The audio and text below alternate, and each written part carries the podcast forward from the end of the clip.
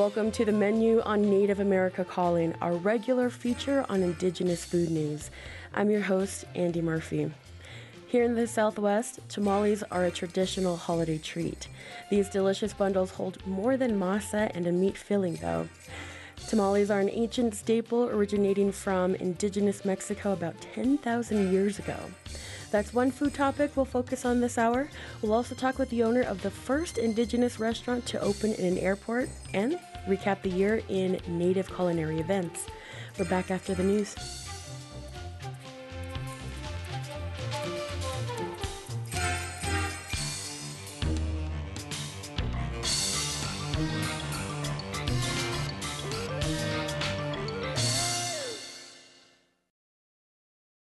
This is National Native News. I'm Antonia Gonzalez.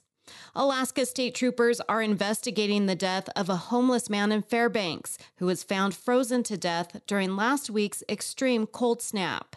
KUAC's Tim Ellis has more. Troopers identified the victim as 55 year old Charles Akiviana of Fairbanks. They say they got a call in the morning of December 23rd from a man staying at a hotel off Old Airport Way reporting that he'd discovered a frozen body in a snowbank.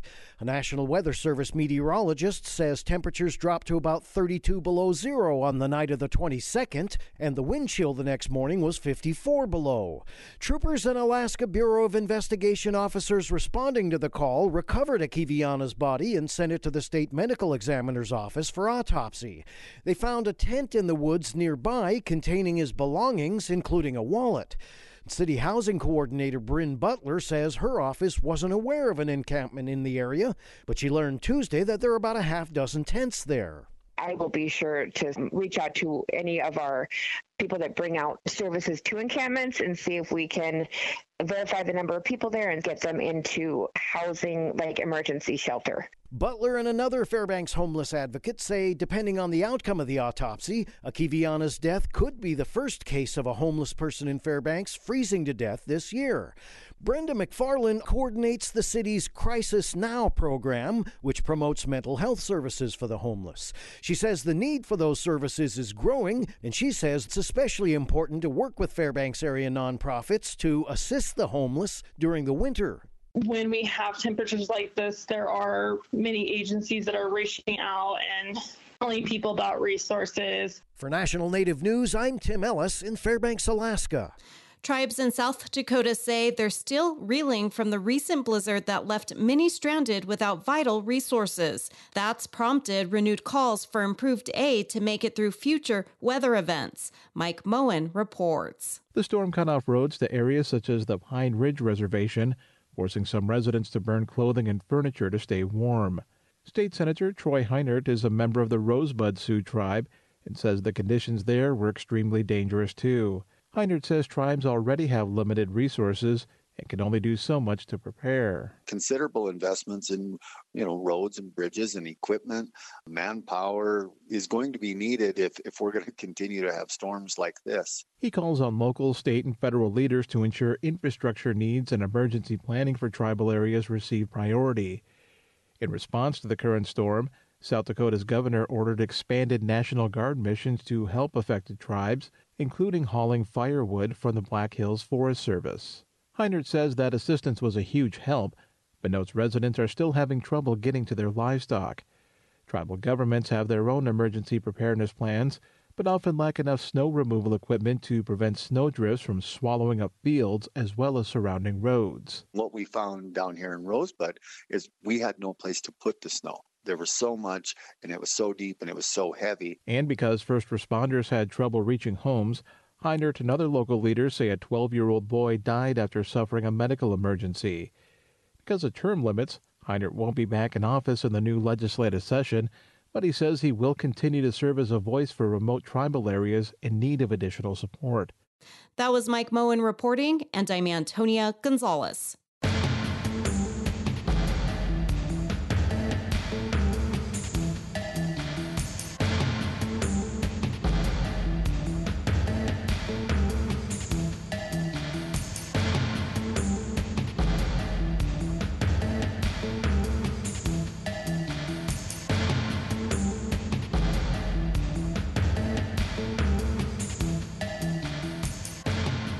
National Native News is produced by Koahnic Broadcast Corporation with funding by the Corporation for Public Broadcasting. Support by Ramona Farms, offering wholesome and delicious foods from our heirloom crops as our contribution to a better diet for the benefit of all people. We are honored to share our centuries old farming and culinary traditions online at ramonafarms.com. Support for law and justice related programming provided by Hobbs, Strauss, Dean and Walker, a national law firm dedicated to promoting and defending tribal rights for nearly 40 years. More information available at hobbsstrauss.com.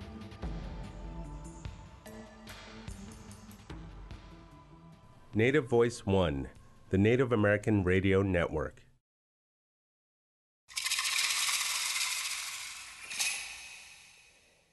This is the menu on Native America Calling.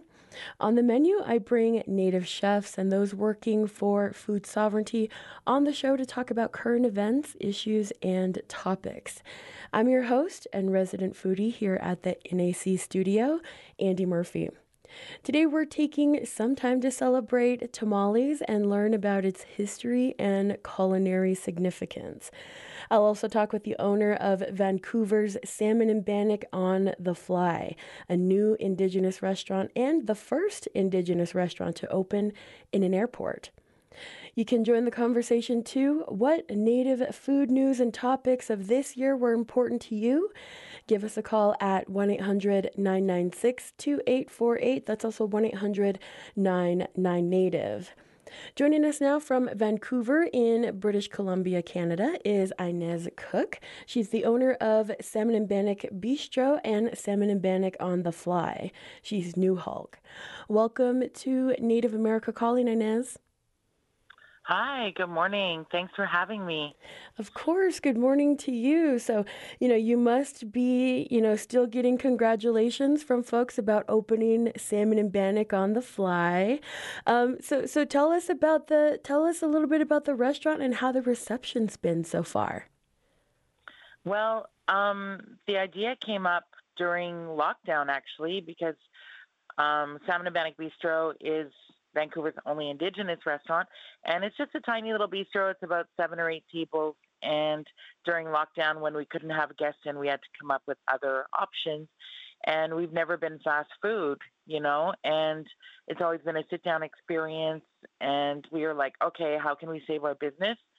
And we came up with a brand aligned menu for Uber Eats. And that kind of helped save us during the pandemic. And for years, um, one of our friends at YVR International Airport in Vancouver has been bugging me like a little mosquito in my ear saying, Why don't you open at YVR? Why don't you open at YVR? And I was like, It's a great idea, but I'm busy and I can't do it. And um, I'm also, I was a flight attendant as well. So I spent a lot of time at YVR. And um, all of a sudden, when the pandemic hit and we started doing Uber Eats, I phoned my friend and I said, okay, let's do it.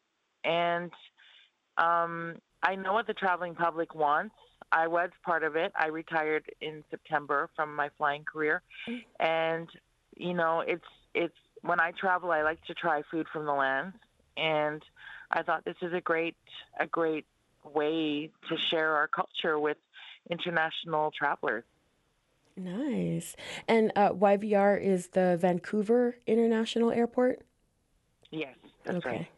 Cool. Yeah, I remember, um, you know, actually visiting the small bistro in Vancouver, and you know, I still think about that uh, bannock and cedar jelly.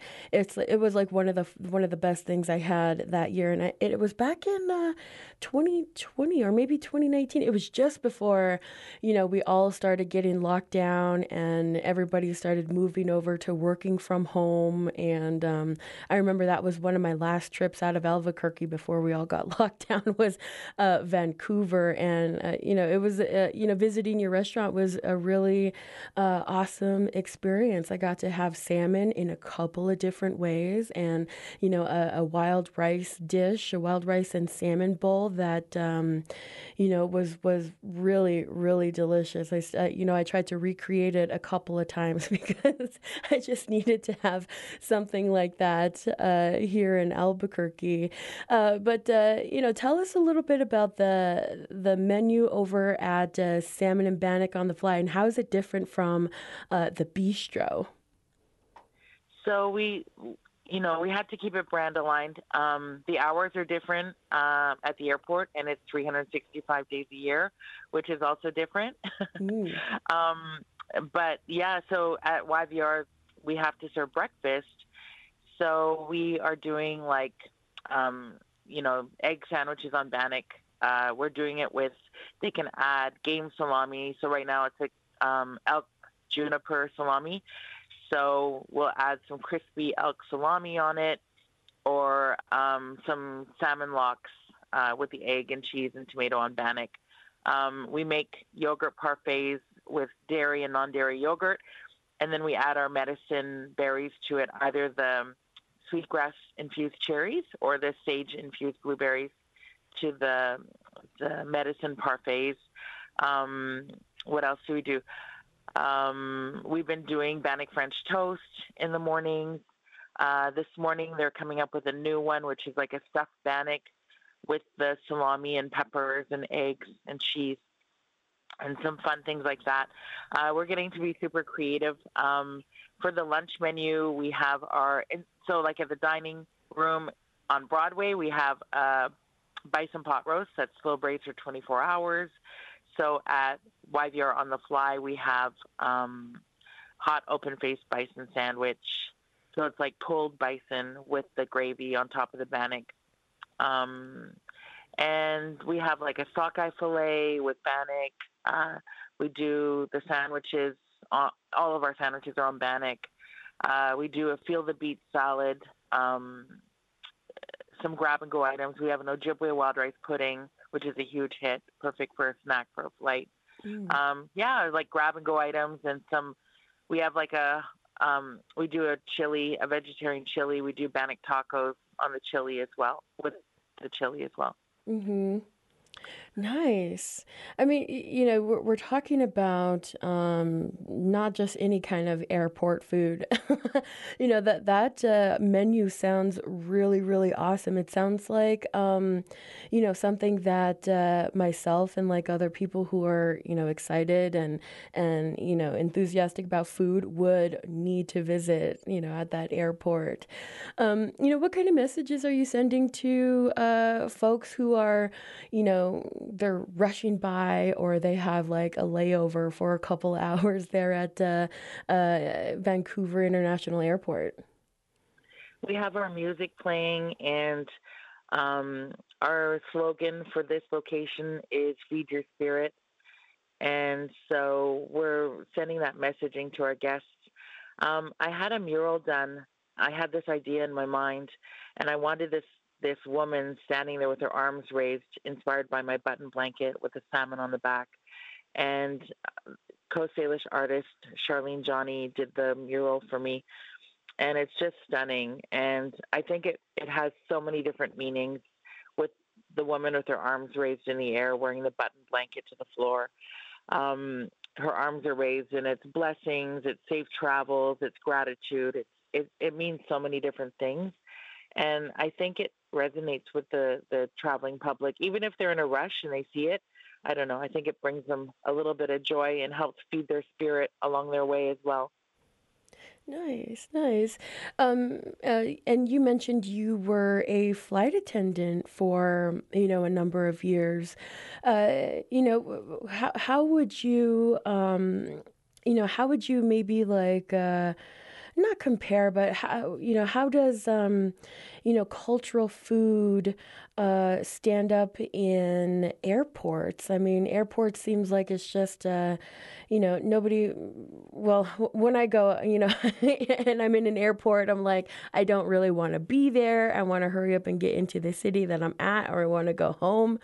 Um, and you know, I, I usually just like kind of starve through the airport until I get out into the city. But um, you know, I, I think lately the the uh, you know airport f- food fairs maybe like changed uh, or or like stepped up a, couple of notches there. But how would you see uh, salmon and Bannock on the fly, you know, kind of among all of these different um, local uh, and even cultural restaurants that are out there in the world and of, of you know airports? well, I mean the the location that I chose at the airport is is at international departures and it's after the duty free. Mm. So the guests have already gone through security so now they can kind of relax. And if they're locals, their holiday has already begun once they get through that security, and then they can kind of relax. Um, we're licensed, so people can sit down, relax, have a glass of wine, and a nice meal before their flight. And a lot of times for international travelers, a lot of times they're there three hours before the flight. So it's a mm. captive audience as well. right. Which is why I chose that area instead of other areas in the airport domestic travelers are usually in a rush to get to their gate. They usually show up 10 minutes before the flight. That's not my customer. So mm. the good thing about being in the airlines for so long, I I totally know how to peg down my customer. Mm. And and I know what they want. Um, that being said, we're right stationed right beside Starbucks and it's funny because we didn't know how much coffee we're not trying to compete with them. We're we're a restaurant. We're mm-hmm. serving food.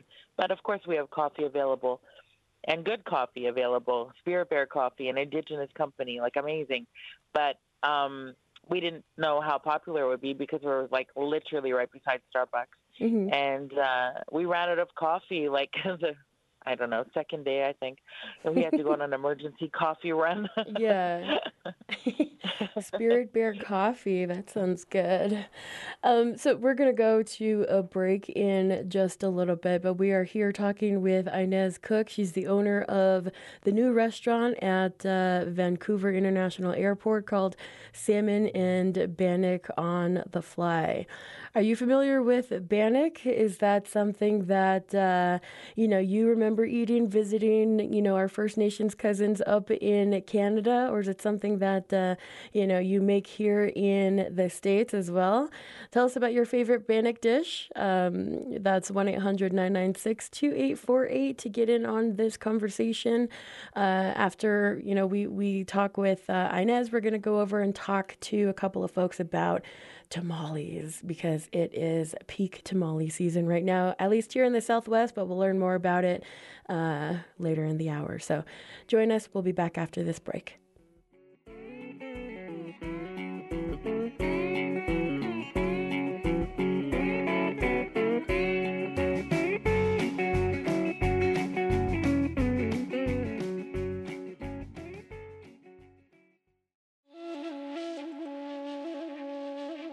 Game of stickball comes from North American indigenous people, and local and national leagues continue the tradition. It's a combination of fierce competition and cultural connection. We'll learn more about the history and the modern legacy of stickball. That's on the next Native America Calling.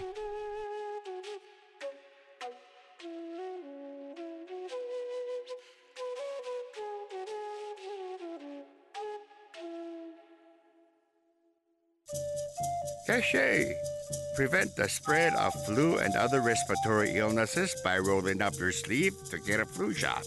Mask up, sleeve up.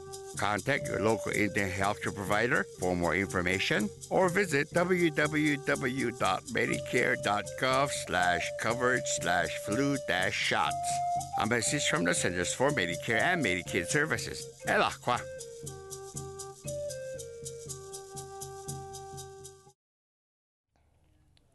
You are listening to the menu on Native America Calling, our regular feature on all things new and newsy in the world of Indigenous food. I'm Andy Murphy. We're focusing on a restaurant that uh, just opened this month in the Vancouver International Airport. It's called Salmon and Bannock on the Fly. You can join our discussion too. We're we're kind of really talking about bannock today as well. Um, so, what is your favorite bannock um, recipe or dish? Uh, you can join our, our conversation by calling 1 800 996 2848. That's also 1 800 99 Native. You can also call in and tell us. Um, about any uh, food news and issues that uh, you really resonated with this year in 2022. Again, that number is 1 800 996 2848. Let's go back to, um, oh, let's actually go to the caller lines here. We have Shell listening in Fort Hall, Idaho on KISU. Hey, Shell. Hello, uh, good morning, uh, Michelle. Um, yeah, the the uh, I'm from the Bannock tribe of southeastern Idaho, and was originally called uh, the Panakwita. We're from the river. People from the river, the Snake River, and the word Bannock, I guess, became nationally known through the commodity flour that the government handed out back in the day, and I guess they picked that name from there. But uh, we really are the Bannock Shoshone of southeastern Idaho. Nice. All right then. Well, thank you so much, Shell, for uh, joining us there. I mean, you know, all the all of these different bread recipes we have. You know, what I've heard of like outside bread. We have, um, you know, fry bread and bannock. I mean, all of these uh, different breads. I mean, they're so delicious, and they're now part of our, uh, you know, culinary culture. Um, you know, but they were introduced in a couple of different ways, and it's really fascinating how these different uh, recipes kind of spread spread throughout um, all of uh, you know our communities in Native America, even First Nations up in Canada. Um, so thank you again, Shell, for, for joining us again. If you want to join, uh, we're talking about food today. If you want to um, call in and talk about what kind of foods you're celebrating the holidays with, uh, the number is 1 800 996 2848. That's also 1 800 99 Native. Uh, let's go back to our guest, uh, Inez Cook. She's the owner of Salmon and Bannock uh, on the Fly and then the bistro in the city of um, Vancouver. So, uh, uh, Inez, um, you know the you know, you, you told us about some of the, the dishes on the menu there at Salmon and Bannock on the fly, and you know, I definitely you know really love all the different things you guys can do up there with uh, uh, Bannock. I've had you know pizza and sandwiches, and you know a lot of stuff on on uh, your menu there at Salmon and Bannock. But um, uh, I wanted to you know ask you about um, your connection with uh, these indigenous foods. I know you you were part of the 60 Scoops 60 Scoop. But um, you know, how has you know going through this uh, entrepreneurship, uh, entrepreneurial journey with Salmon and Bannock uh, helped you maybe reconnect with your uh, cultural food and and with the you know First Nations community up there? Yeah, well, that's right. I am part of the 60 Scoop. Um, for those of you that don't know the term, um, it's when the government went in and took away the Indigenous kids and adopted them to non Indigenous families. So I grew up without my culture, without my heritage, without my family. And, um, you know, it wasn't until after I opened the restaurant that I got reconnected to my biological family. And it was all over the media that a Nuxalk had opened this restaurant. And the Nuxalk community didn't know me. So, you know, they they were a little bit uh, hesitant to believe that it was really a Nuxalk person. And then when they came in to find out, they realized that we were actually related and super special. And since then, I've been to my homelands of Bella Coola. I got reintroduced um, to my community, and I received my button blanket and my traditional name, which is Snitsmana. Um, and you know my life changed when I went back to Bella Coola and I got reconnected. And um, my whole team at Broadway is Indigenous, and from all across uh, Canada, different different nations. And um, I'm still learning every day. I'm not an expert by any means. And, you know, in Canada alone, we have over 600 nations and so many different cultures to celebrate here. And mm-hmm. um, I love it. Like, I think it's amazing. And there's not just one way to be Indigenous, you know? Mm-hmm. And uh, so, you know, I, I'm learning every day and celebrating and you know, I like looking at food trends. And when I was a flight attendant, I was constantly checking out food trends around the world and bringing in different ideas. And, you know, we're modern and we have ovens now and we can do some really cool things. We have a sous vide, you know, like we can do some super cool things with our ingredients. And I think that's super special. Yeah, yeah, definitely. You know, I, I love seeing that kind of mix of, you know, some of this real, um, you know, this, uh, you know, culinary training and things chefs learn from other communities, and then, you know, really revamping and, and, and doing all kinds of really awesome, delicious looking experience uh, experiments with uh, indigenous ingredients. Um, you know, some of those ingredients out there can be really versatile. I mean, it's it's surprising how different something can taste when you're, um, you know, switching up time and heat and you know different uh, cooking methods and stuff like that. So, you know, that's why that's why I love food here. That's why we all love food here, right? Um, but uh, uh, um, uh, Inez, you mentioned uh, that you know you had this idea to open up Salmon and Bannock on the fly while we were in lockdown. How was it trying to you know put together a team uh, during the pandemic for this opening that happened this month in December? It was super stressful. yeah. and and trying to hire as many people as humanly possible and not knowing how many people we need and training them you know and so at international departures we have an international team and I think it's great because the more languages and the more cultures that can understand who we are and what we're doing can share that in other languages as well. Mm-hmm. And so we're growing our team immensely right now. And so at Salmon and Bannock on the Fly, right now we have a team. Uh, we have people from Mexico, people from the Ukraine, um, Ethiopia, uh, Trinidad, J- Japan, um, of course, Indigenous as well. Um, it's amazing. It's it's fabulous how everyone's coming together and celebrating this. Mm-hmm. Um, I wanted to share something with you as well. Just recently, I was part of a group that went to Paris. We were invited to Paris to introduce Indigenous culinary from Canada to the French media. Mm. and we did this at Studio Alain Ducasse, which was really special.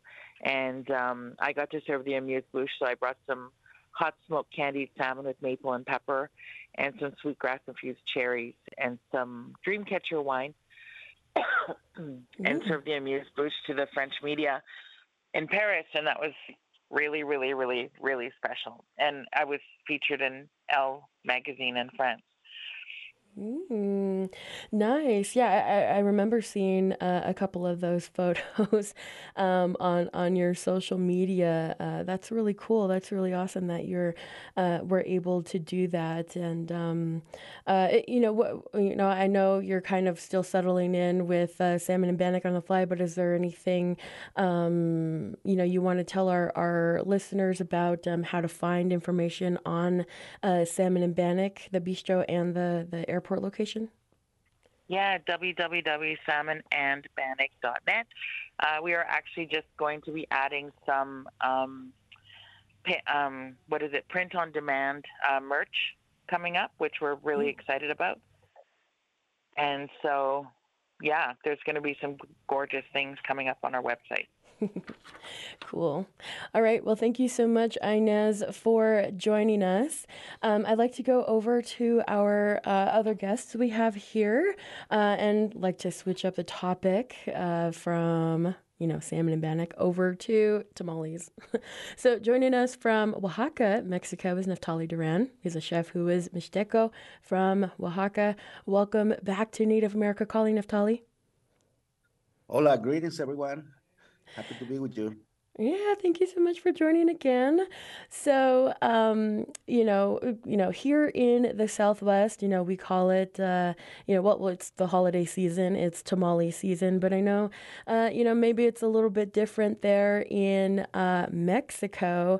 And um, you know, before we get into that and how you know, you know, tamales are viewed and eaten uh, in in different regions, I, I just want to ask you about uh, the the origins of tamales first. So, where are the origins of tamales, and, and how far back does this, uh, um, you know, this dish go? Yeah, I mean, uh, because I'm from Oaxaca and I'm very proud of my communities here. Mm-hmm. We always say the. Uh, we always say, but we can also back it up. The uh, most of agriculture and culinary traditions originate in Mesoamerica, which is now Oaxaca, Puebla, Veracruz, and uh, Chiapas, southern Mexico. So first we have uh, first we have to Teocintle that becomes corn and gets domesticated and grown, and we go, go we go from uh, we go from from being people that move around and hunt and gather to agricultural people that stay put. And uh, along the way, we Uh, after the domestication of corn, obviously we have nixtamalization, and at some point, probably around eight thousand years ago, we have a, we have tamales, and it's one of the most uh, one of the most amazing inventions in culinary traditions, and it expands all across the continent. We go from a, a, we go from having tamales just in Mesoamerica to having tamales that are called humitas in humitas in Ecuador kneel down bread in uh, in Navajo country and mm. and on and on. Just in Mexico, we have things called corundas in Michoacan, we have vaporcitos in Yucatan, we have tamales oaxaqueños, which are the best, of course, and then we have. Uh, I just I just tried this uh, this big big big tamal, the size literally the size of a of a baby. It's like a huge huge tamal that, mm-hmm. that is rolled in layers from the Huasteca Potosina, from the uh, in northern Mexico. Mm-hmm. Mm-hmm. Uh, you, you, mentioned uh, uh the tamales uh, Oaxacan. What, what is that? You said it's the best. Why is it the best? Oaxaqueños, uh, okay, just like anywhere you go in Mexico and in the in the you know anywhere you go in the world, when people say tamales, you know, it's one thing. People say, like, oh, tamales, that's okay. But if you say, like, oh, we make tamales oaxaqueños, then people really, really get excited because you're really getting the best of the tamales. Okay. All right. So, yeah, different uh, variations of uh, tamales. Is it, um, it, so it's, uh, you know, the definition of tamale, is it uh, just, um, you know, masa? You know, a cornmeal uh, around a filling and then wrapped in some kind of wrap, like a horn cu- corn husk, or um, you know, sometimes it's banana leaves. Like, what what is the definition of tamale? I mean, tamales are just like uh, historically tamales were you know corn and whatever filling you had. Mm. With colonization, now people are people started to add lard Mm. You know, because uh, you know, people, uh, the Europeans brought over pigs, so we had lard, which wasn't traditional before that, um, and it really depends on depends on the region.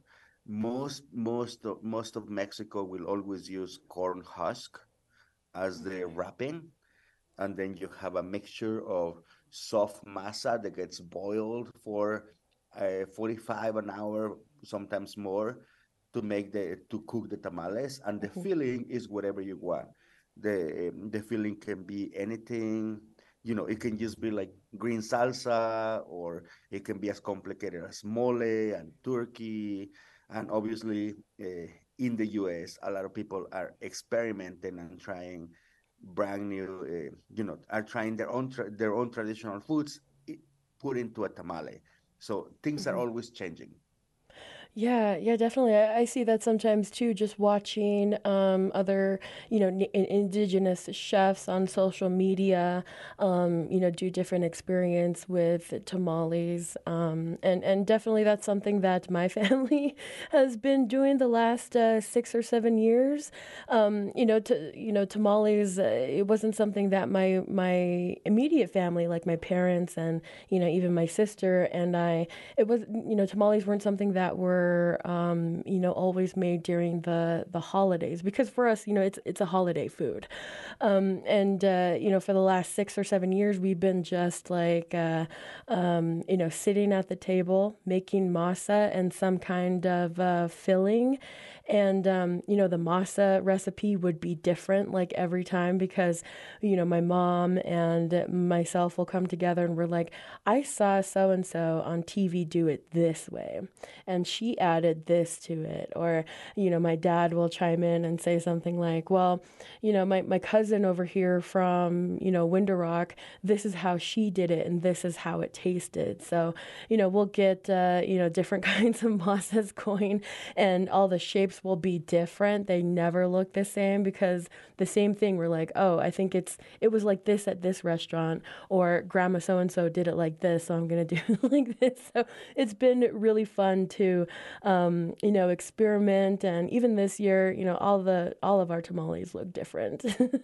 um, but uh, yeah, that has become a tradition for us to, you know, really swap stories uh, because you know we'll mention a, a cousin or or you know a, a, grandma somewhere, and then stories will come out, and it just turns into this like really cool um, you know bonding moment, messy. Um, uh, you know, around the table, and it's really a good time. And then after that, you know, we get to eat all the all the tamales, and you know, it doesn't matter what shape it is you know, it, it still tastes really good. I still have, you know, a couple dozen in my fridge still to eat for the rest of the week.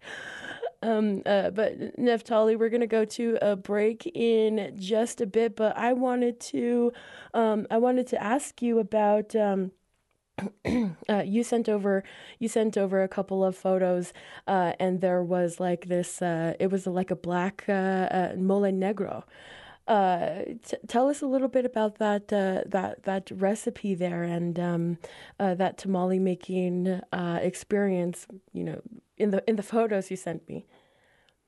Yeah, I mean, I, a few days ago, I think it was last Sunday, my mom and I went to visit a Zapotec family. Mm. They, we have a reforestation project going on here in Oaxaca.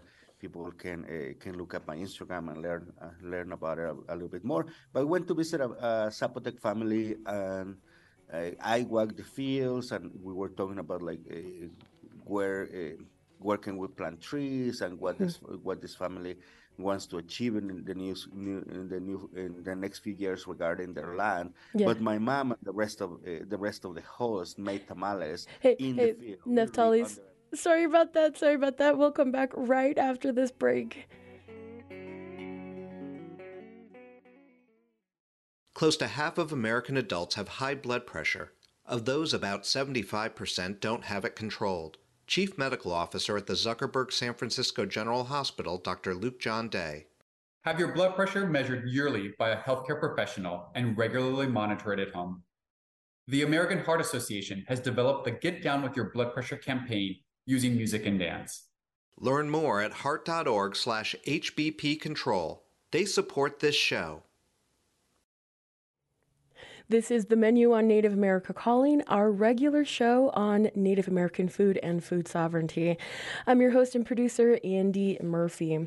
We've been talking about tamales today, and uh, there's still time to join our conversation. Are tamales something that you, uh, you know, enjoy making with your family, maybe around the holidays, or how how and when do you uh, bring tamales out to the table and and you know have a tamale making party with your family or friends, give us a call. We're at 1 800 996 2848. That's also 1 800 99 Native. And uh, before I go to this caller here, I'd like to um, go back to Neftali. Uh, Neftali, sorry about that interruption, but um, you were saying that uh, you are, you know, of course, uh, back in Oaxaca, your hometown, uh, you know, doing this uh, reforestation project, and then you met up with a Zapotec family, and then you know, there were there were tamales. yeah, uh, go ahead, continue. In the field, literally under a mesquite, uh, a mesquite tree, my mom and the rest of the house made tamales. Mm-hmm. Just a little, uh, a, a, little tree stone uh, fire, and we had a, del- a, very very delicious tamales the mole negro mole negro is the most traditional is the tradi- one of the most traditional moles in oaxaca mm-hmm. and uh, it's not as spicy as the other moles and it really has a sweet flavor and when you buy tamales oaxaqueños in a, in a banana leaf wrap usually will be mole negro mm. Yeah, yeah. In the pictures, it looks really, really dark, uh, really black. It looks um, delicious. um, so let's go over to our uh, uh, caller here. We have Jose listening in Albuquerque um, on KUNM. Hi, I wanted to put a spotlight yeah. on the South American tamales, specifically on Venezuelan hallacas. Um, so we will cook a stew, put it inside the masa. But before putting it wrapped with the banana leaves, we will add some extra raw ingredients onions, bell peppers, almonds, raisins, uh, capers, olives. Mm-hmm. And so we wrap these into the uh, masa with the banana leaves and we tie it with twine and subject it to a second cooking. And we steam uh, cook it for an hour. Mm-hmm. And so that is like a, a variant, but also tells you that the culture of corn is also uh, specific to South America, not only Central and North America. Right, right. That sounds delicious. Thank you so much, Jose, for uh, joining in. Uh, Neftali, you know, we're talking about uh, the culture of corn, the popularity of, uh, you know, some of these indigenous foods and ingredients. And of course, one of them, of course, is uh, tamales. And um, when we have, uh, you know, a, an ingredient, a food, uh, a dish like tamales uh, getting very popular here in the United States. Um, how does the popularity of this cultural food uh, affect, um, you know, affect affect the food and the culture and people where it comes from? Yeah, I mean that's a really interesting question and, and complicated. I like to say the well, first of all, let me just go back to uh, thank you, Jose, for highlighting that there's also, uh, you know, tamales in South America. And if anybody wants to geek out and learn more about uh, learn more about the foods of the Americas, uh, chef and historian Maricel Presilla wrote a book called La Gran Cocina Latina, and she has a chapter on all the variations of tamales all across the continent. If you want to geek out, you know, go go look out for that. Uh, look out that book, La Gran Cocina Latina, Maricel Presilla. When it when it comes to food uh, changing, you know, obviously we have uh, what I like to call cultural synergy or culinary synergy, where we share recipes with uh, other communities, with other indigenous communities, with Afro indigenous communities, and food changes. But uh, what we have now is uh, in in Oaxaca is an interesting conversation going on regarding how food is gonna change because of media, meaning uh, when Netflix come and shoots shows in Oaxaca, they're highlighting specific foods or businesses. How is that gonna change the how is that gonna change the the dynamic and the the the food, the food, and also like the prices. People like me, they you know work in the U.S. and come home. Of course, I can afford you know I can afford to go eat at a place that charges uh, charges a lot of money for people for tourists to come and eat, but regular people that live here cannot afford those prices. So how is media changing the way we eat and the way we see food and the way we pay for food? Right, right, definitely. Um, um, Oaxaca's been, um, you know, mentioned and spotlighted in so many, um, you know, food media and, and Netflix pieces. I, I definitely see that. Um, you know, uh, right now I'd like to go to our um, other guest we have here. Uh, joining us from Albuquerque is Eric Garcia. He's an artist. Uh, welcome to Native America Calling, Eric great to be here. Thanks for having me. Yeah, thank you so much for joining. Um, you know, I wanted to reach out to you because I, you know, every time I, I, I you know, talk about tamales or, or, you know, am making tamales, I'm thinking about Tamale Man. Uh, that's something I saw at the uh, uh, uh, Hispanic Cultural Center here in Albuquerque uh, a couple years ago, and I, you know, it always pops up in my mind like Tamale Man. So, tell me a little bit about Tamale Man, uh, your your your character that you you came up with.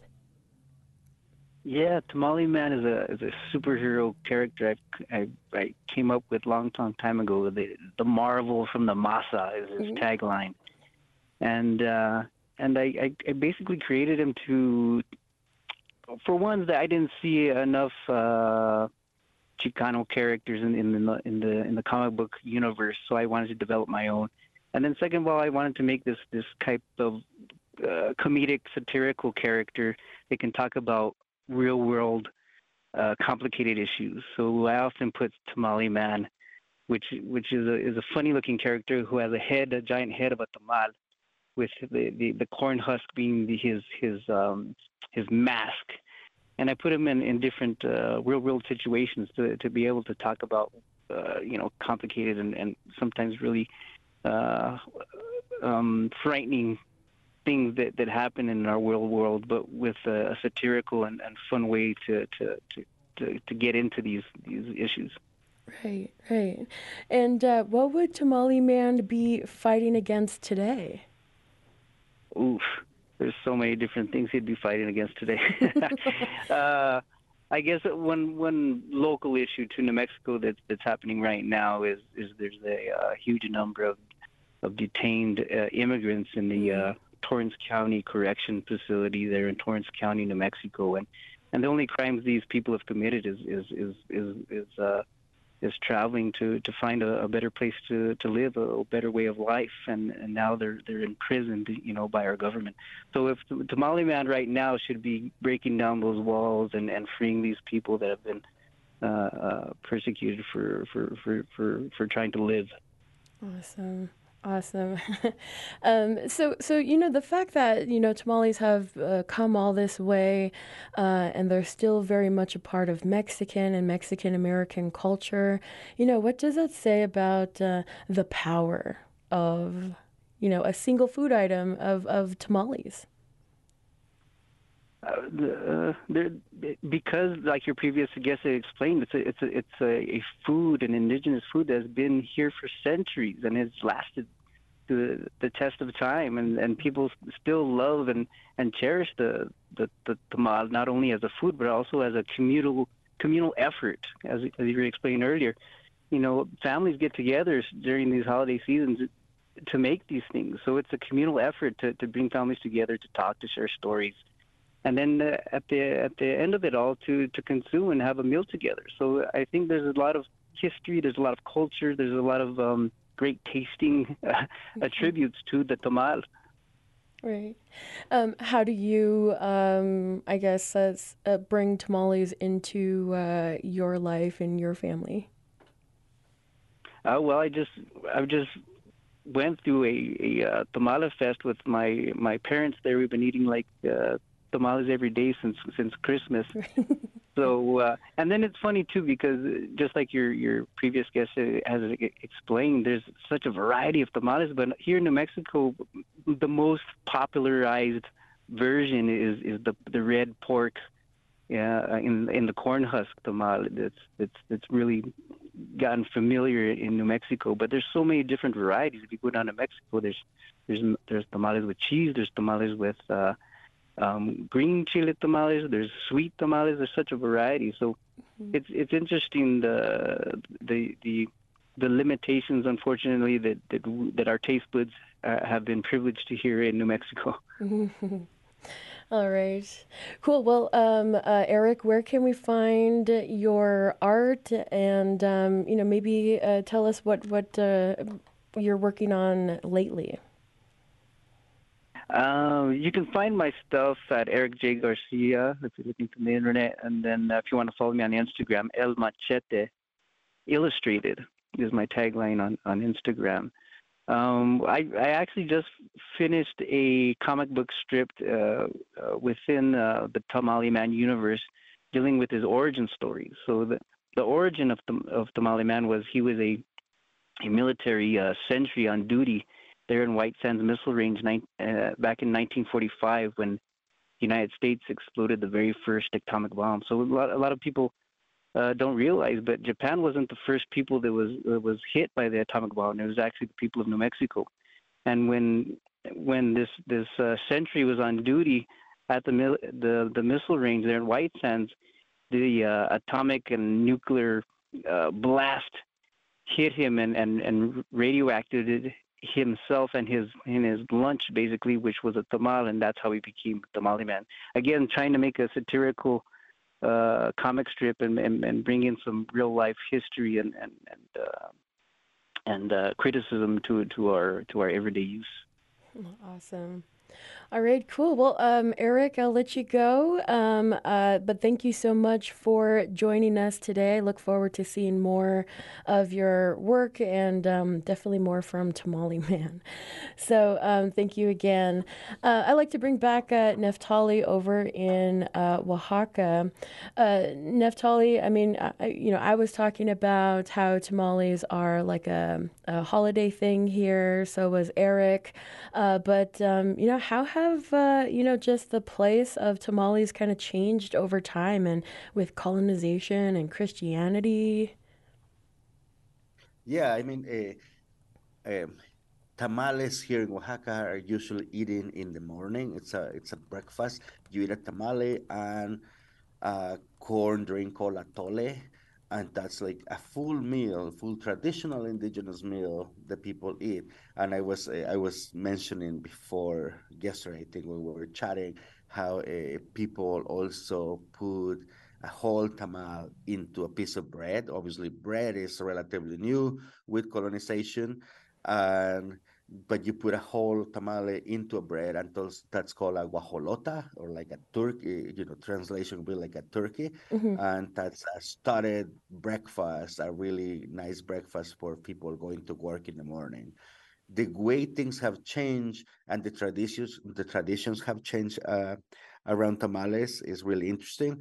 Uh, uh, three Kings Days coming up, where you have uh, where you ha- where you where you like have this rosca de reyes, which is like a round round bread and then in the middle they hide little baby jesuses plastic baby jesuses mm-hmm. and whoever gets that uh, whoever gets that baby jesus owes the family or owes uh, uh, tamales and and uh, a tamale feast later on during the year Mm-hmm. And I was mentioning yesterday the, my friend Sheldon uh, Sheldon Velarde, who's an amazing amazing potter in Jicarilla Apache. Mm-hmm. Apache land came came to visit Oaxaca a few years back, and he got the baby Jesus. I never came back to pay his debt of tamales. so my nieces and my niece and nephew are always asking when when is he coming back to pay the tamales. right. Is there like uh, maybe some kind of consequence, like oh, after after five years, then this is going to happen to you if you don't uh, pay up those tamales? I think we're gonna have to. Uh,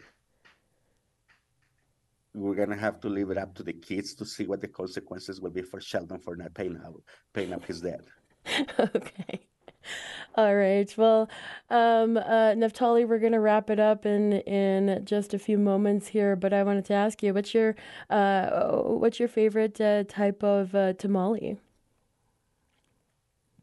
Oh, that's a really hard question. I think uh, there's this tamal called rajas that has uh, that has jalapeno peppers and red peppers and a little bit of cheese. I think that's my favorite. Is nice. It's very delicious in like a tomato sauce, very simple, but it brings out like all the flavors and rounds up a really nice tamal in the you know any time of the day. Mm-hmm. Nice. You know, um, you know, just just uh, you thinking about all these different varieties of tamales. I saw, uh, you know, at um, Itality, um, and we covered the opening of Itality restaurant a couple uh, last month um, on Native America Calling the menu, and uh, she has a, a menu item called a hand grenade, and it's basically like a big big, like f- bigger than your fist, like a big giant tamale called a hand grenade. and you know, um, you know, Navajos, you know, we make tamales all, all the time, you know, but they have to be like seriously hot and spicy. And um, you know, some of my favorite tamales I've had come from, you know, our, our Pueblo friends. Very, very good with the chili, very spicy and um, delicious. So it's lunchtime, so we're gonna we're gonna wrap it up. I'd really like to say thank you to our guests we had on today, Neftali Duran, Inez Cook, and Eric Garcia. We're back next year with another 250 plus conversations about Indigenous issues and topics. So, I'm Andy Murphy, uh, producer and host of the menu on Native America Calling. Support by Department of Homeland Security. Brandy Bynum, Program Manager, DHS Blue Campaign, has tips to combat human trafficking. On January 11th, Wear Blue, the international color of human trafficking awareness. To help raise knowledge of this crime, take a photo and then post it on social media using the hashtag Wear Blue Day and empower your community to access Blue Campaign's educational resources to stay informed. Learn more about preventing human trafficking at dhs.gov/bluecampaign. This month and every month, remember one in three Native American adults have high blood pressure. Check it at your nearest community health center. If the numbers are above 120 over 80, talk to a healthcare professional. Native community well-being is very important. You can take action by visiting heart.org/hbp control. This support provided in partnership with HHS/OMH and HRSA under cooperative agreements CPIMP 211227 and CPIMP 211228.